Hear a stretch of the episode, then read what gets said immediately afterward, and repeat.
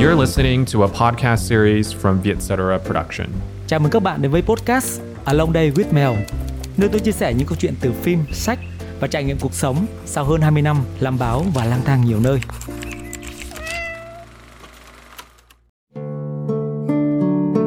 Thông thường chúng ta thường hay trải qua các bài kiểm tra dạng IQ hoặc EQ để đánh giá xem một người nào đó thông minh như thế nào về mặt trí tuệ hay cảm xúc nhưng nó không khai thác được hệ trí thông minh còn ẩn giấu bên trong bạn hay nói cách khác là những năng lực đặc biệt, sở trường mà chúng ta đang có tôi đọc một cuốn sách à, rất thú vị có tên là bảy loại hình thông minh của tác giả Thomas Armstrong ông nói rằng mặc dù các bài kiểm tra trí thông minh có thể dự đoán khá chính xác những thành công của học sinh sinh viên khi còn đang đi học, nhưng những bài kiểm tra này không thể chỉ ra được các sinh viên sẽ làm việc ra sao trong cuộc sống thực tế sau khi rời khỏi khế nhà trường một nghiên cứu đối với những nhà chuyên môn đã đạt được nhiều thành công trong cuộc sống cho thấy 1 phần 3 trong số họ có chỉ số IQ thấp. Như vậy, có một thông điệp rõ ràng là các bài kiểm tra IQ chỉ mới đánh giá được một thứ tạm gọi là năng khiếu đi học, trong khi trí thông minh thật sự phải được hiểu trong phạm vi rộng lớn với nhiều loại kỹ năng khác nhau. Và như vậy thì mỗi ngành nghề, mỗi lĩnh vực sẽ có một kiểu thông minh khác nhau. Dân báo chí, văn chương hay những người chuyên diễn thuyết thì chắc chắn phải có một trí thông minh đặc biệt về ngôn ngữ rồi.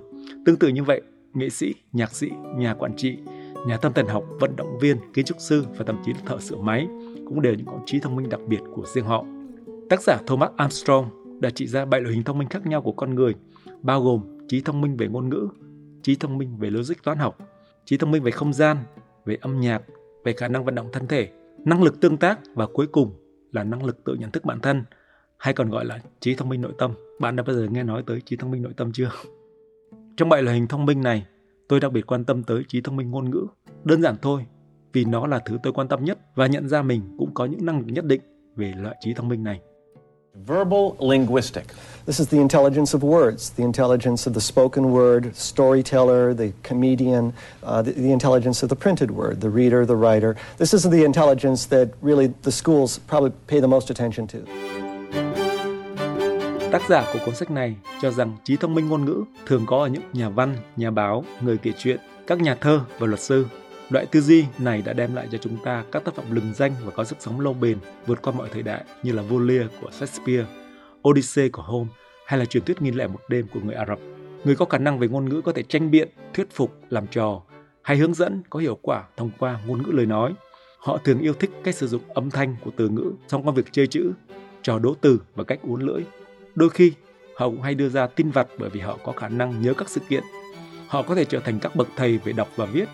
Họ đọc một cách tham lam, có khả năng viết rõ ràng và có thể phóng đại ý nghĩa lên theo nhiều cách khác nhau từ những tin tức, máy báo hay bức ảnh bình thường. Hiểu một cách đơn giản, nhờ trí thông minh về ngôn ngữ, họ có thể thay đổi góc nhìn về một sự kiện nào đó hay xây chuyện chúng theo góc nhìn của họ, thuyết phục và thậm chí thao túng độc giả tin theo những điều họ nói hay viết. Cuốn sách này cũng thuyết phục tôi ở việc Tác giả cho rằng một số người có vẻ như đã phát triển và đạt đến một trình độ cao trong một loại hình thông minh nhất định nào đó, trong khi các loại trí thông minh khác của họ lại phát triển chậm hơn nhiều hoặc kém hẳn. Đây chính là những nhà bác học của nhân loại. Những người giống như nhân vật Raymond do ngôi sao Dustin Hoffman đóng trong bộ phim Người mưa từng thắng giải Oscar vào năm 1989. Nhân vật này mang chứng tự kỷ, không thể tự chăm sóc bản thân, nhưng lại có một khả năng siêu phàm là có thể tính toán các con số phức tạp bằng tốc độ của ánh sáng. Một số người khác sở hữu tài năng về điêu khắc nhưng lại không thể đọc được, hay có những người có khả năng về sướng âm rất hoàn hảo nhưng lại cần có người khác buộc dây giày. Bản thân tôi cũng vậy thôi. Tôi có một chút trí thông minh về ngôn ngữ, có thể tự tin nói như vậy khi hơn 20 năm qua tôi sống được hoàn toàn bằng nghề viết, nhưng tôi lại là một người cực kỳ lâu tách, kém về logic toán học và rất vụng việc nhà cửa. Ở nhà tôi thì ngay cả một việc đơn giản là bóng điện có bị hỏng hay laptop có vấn đề gì đó, tôi cũng phải gọi thợ đến, chứ không thể tự tay làm được. Nhờ đọc cuốn sách này, tôi nhận ra mình đỡ mà cảm ơn hẳn về những thứ kém cỏi của bản thân. Tác giả Thomas Armstrong cũng nói, đa số chúng ta đều là những người có phẩm chất trí tuệ ở vào khoảng giữa của những nhà bác học với một con người phát triển bình thường trong xã hội. Mỗi chúng ta thường có một vài loại trí thông minh dường như nổi trội một chút, một vài loại trí thông minh khác có vẻ ở mức trung bình và vài loại khác nữa được xem là gây khó khăn cho chúng ta trong cuộc sống. Dù sao đi nữa, điều quan trọng chúng ta cần phải hiểu là có nhiều cơ hội cho tất cả mọi người để phát triển và tỏa sáng, kể cả những kiểu trí thông minh không được thường xuyên sử dụng. Người nông dân, các bậc cha mẹ, họa sĩ, thợ cơ khí và nhà buôn cũng xứng đáng sở hữu trí tuệ thông minh, nhiều như các bác sĩ tâm lý, bác sĩ phẫu thuật hay các giáo sư luật. Luận thuyết về nhiều loại trí thông minh được tập hợp đầy đủ, hàng loạt những khả năng của con người và một hệ thống gồm 7 loại hình trí thông minh, tài năng. Chúng có thể làm cho bất kỳ cá nhân nào cũng có khả năng thành đạt trong cuộc sống và thu được những kết quả mà mình mong muốn. Tác giả của cuốn sách này cũng khuyến khích chúng ta hãy biết yêu quý và biết ca ngợi những năng lực sẵn có của bản thân. Một trong những đóng góp lớn nhất của thuyết trí thông minh đa dạng là nó tạo điều kiện cho tất cả mọi người đều có cơ hội để tỏa sáng về một số mặt nào đó. Và sau khi nhận ra được năng lực của bản thân, hãy tập trung chú ý vào những trí thông minh còn ẩn giấu bên trong con người bạn. Những trí thông minh này là đại diện cho những tiềm năng ở ngay bên trong con người mà chúng ta chưa khai thác hết. Có thể bạn đã cản trở chúng phát triển ngay từ khi còn trẻ do những kinh nghiệm tiêu cực từ gia đình hoặc nhà trường. Hoặc đơn giản là bạn chưa bao giờ có được người nào đó giúp đỡ để phát triển chúng. Nói tới đây, tôi phải nhắc tới một bộ phim xuất sắc của điện ảnh Ấn Độ đã lấy đi không ít nước mắt của khán giả. Đó là bộ phim Like a Stars on Earth, hay quen thuộc với nhan đề tiếng Việt là Cậu bé đặc biệt, với câu chủ đề là mọi đứa trẻ đều có một khả năng đặc biệt nào đó. Bộ phim kể về một cặp vợ chồng giàu có ở Ấn Độ có hai đứa con trai nhỏ. Nếu cậu anh trai thông minh, giỏi giang, luôn là niềm tự hào của bố mẹ, với những số điểm cao ngất ngưỡng thì cậu em trai 8 tuổi Isan lại thiếu tập trung, điểm thấp và luôn bị thầy cô, cha mẹ khiển trách liên tục, khiến cậu bé càng chìm sâu vào mặc cảm và sợ hãi. Nhất là khi cậu bé bị đẩy vào sống trong trường nội trú để tăng khả năng tự lập và tập trung. Thế giới của cậu bé 8 tuổi tràn đầy bóng tối và sự cô độc. Cho đến một ngày, thầy giáo dạy vẽ Ram do đạo diễn kiêm diễn viên chính là ngôi sao Amir Khan đóng đến trường dạy học và phát hiện ra Isan mắc chứng bệnh khó đọc khiến em không thể tập trung được bài giảng của thầy cô giáo cũng như khả năng sử dụng ngôn ngữ của mình. Nhờ vào đó, thầy tìm cách giúp đỡ cậu bé vượt qua được mặc cảm của bản thân, đồng thời phát hiện ra một trí thông minh bị ẩn giấu của cậu là khả năng hội họa thiên bẩm với trí tưởng tượng sinh động và phong phú. Nhờ sự phát hiện và khuyến khích của thầy giáo, cậu bé Isan đã phát triển trí thông minh đặc biệt của mình và khiến bố mẹ của cậu nhận ra họ đã sai lầm như thế nào trong việc áp đặt những quy chuẩn của xã hội lên một đứa bé nhạy cảm. Tác giả Thomas Armstrong cũng động viên rằng hãy lạc quan về những năng lực còn yếu của bạn.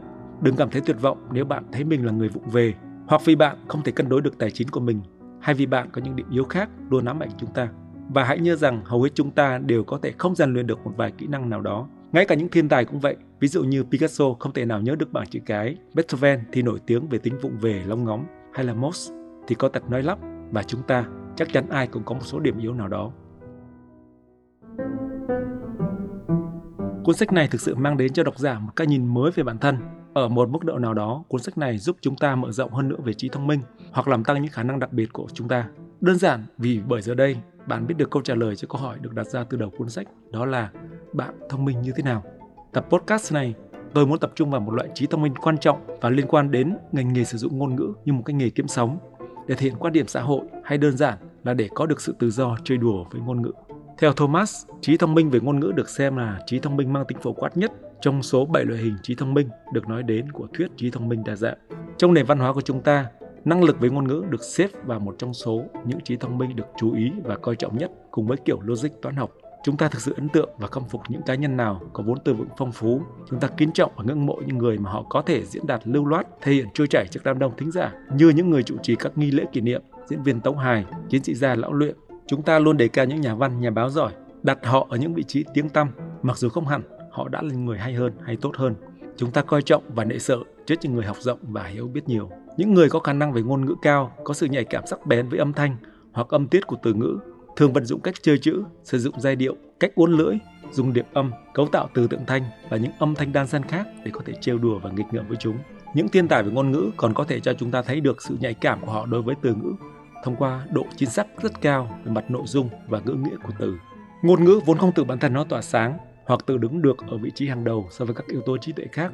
Song chính những mục đích mà ngôn ngữ hướng tới và phục vụ đã tôn nó lên, đặt nó vào những vị trí cao trong đời sống. Mục đích của ngôn ngữ trong thực tế đã làm cho cuộc sống thay đổi theo một số cách nhất định, dù cho đó chỉ là những thay đổi rất nhỏ.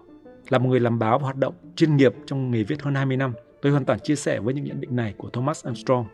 Tuy nhiên, để kích hoạt trí thông minh ngôn ngữ còn ẩn giấu trong bạn, cách tốt nhất là hãy rèn luyện nó thường xuyên. Ngôn ngữ càng được sử dụng, va đập thì càng linh hoạt và giúp chúng ta phát huy được chúng một cách tốt nhất.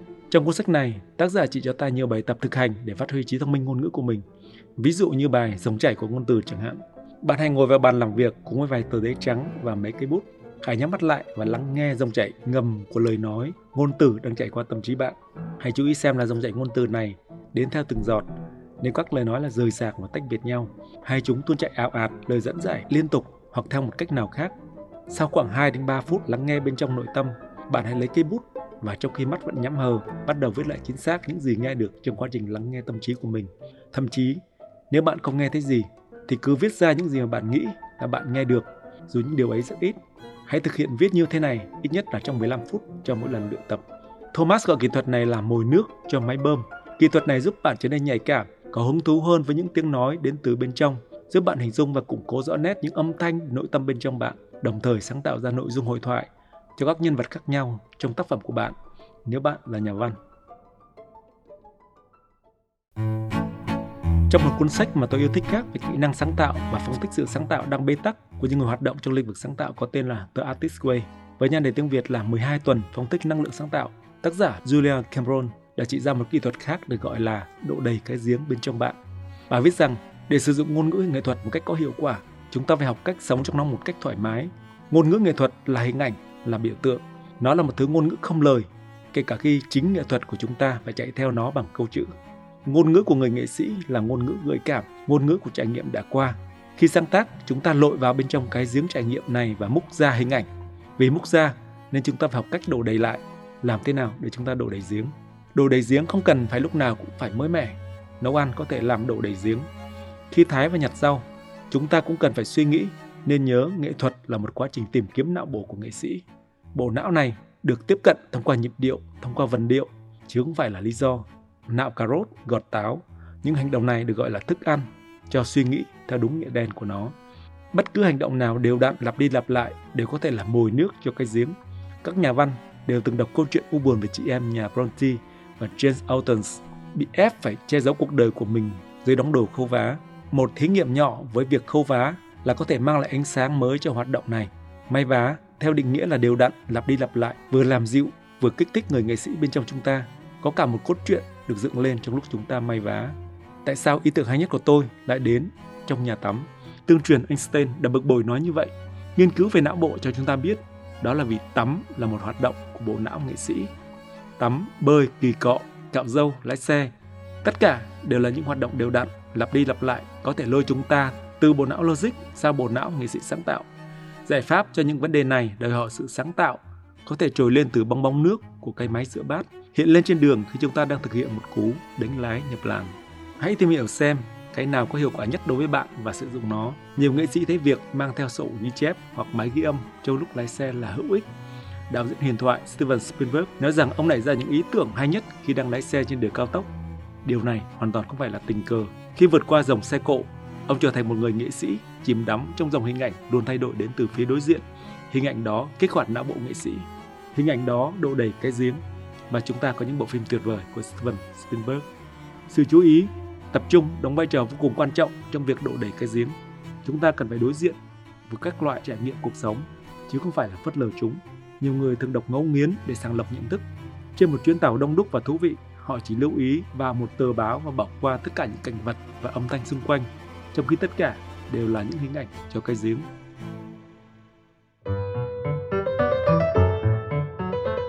Những người có trí thông minh về ngôn ngữ luôn có một niềm hứng khởi đặc biệt trong việc sử dụng ngôn từ. Thomas nhận định như vậy và tôi hoàn toàn đồng ý với nhận định này. Hơn 20 năm hoạt động trong lĩnh vực báo chí và viết lách, tôi gần như vẫn đọc và thực hành viết mỗi ngày. Điều đó trước tiên đến từ nhu cầu tự thân trước đã. Đó là nghề kiếm sống của tôi, là nơi mà tôi thể hiện quan điểm và tư duy của mình. Việc rèn luyện về ngôn ngữ với tôi cũng đơn giản như nhu cầu sinh hoạt hàng ngày vậy. Dành ít nhất 30 phút đến một tiếng đồng hồ buổi sáng để đọc sách hoặc bỏ ra 3-4 tiếng đồng hồ để viết giúp tôi tạo dựng được một thói quen trong việc phát huy năng lực ngôn ngữ của bản thân. Đôi khi, chỉ cần đọc và nghe được một từ khóa thú vị, cái giếng trong tôi lập tức được lấp đầy với những trải nghiệm hay kiến thức mà tôi đã được mài dũa trước đó. Hay nói như Thomas Armstrong, mồi nước của máy bơm đã được kích hoạt và việc viết nó ra không còn là một thách thức hay quá khó khăn nữa. Khi nhận ra mình có một trí thông minh đặc biệt nào đó, đừng bỏ qua chúng, hãy sử dụng và thực hành chúng mỗi ngày để nâng cao và biến nó thành một khả năng đặc biệt của bản thân. Bởi vì trí thông minh mới chỉ là khởi đầu, nếu bạn không chăm chút đầu tư cho nó, trí thông minh hoàn toàn có thể biến mất. Chúc các bạn tìm ra được trí thông minh tiềm ẩn của mình và phát huy nó để trở thành một khả năng đặc biệt của bản thân. Cảm ơn các bạn đã lắng nghe và hẹn các bạn với các tập tiếp theo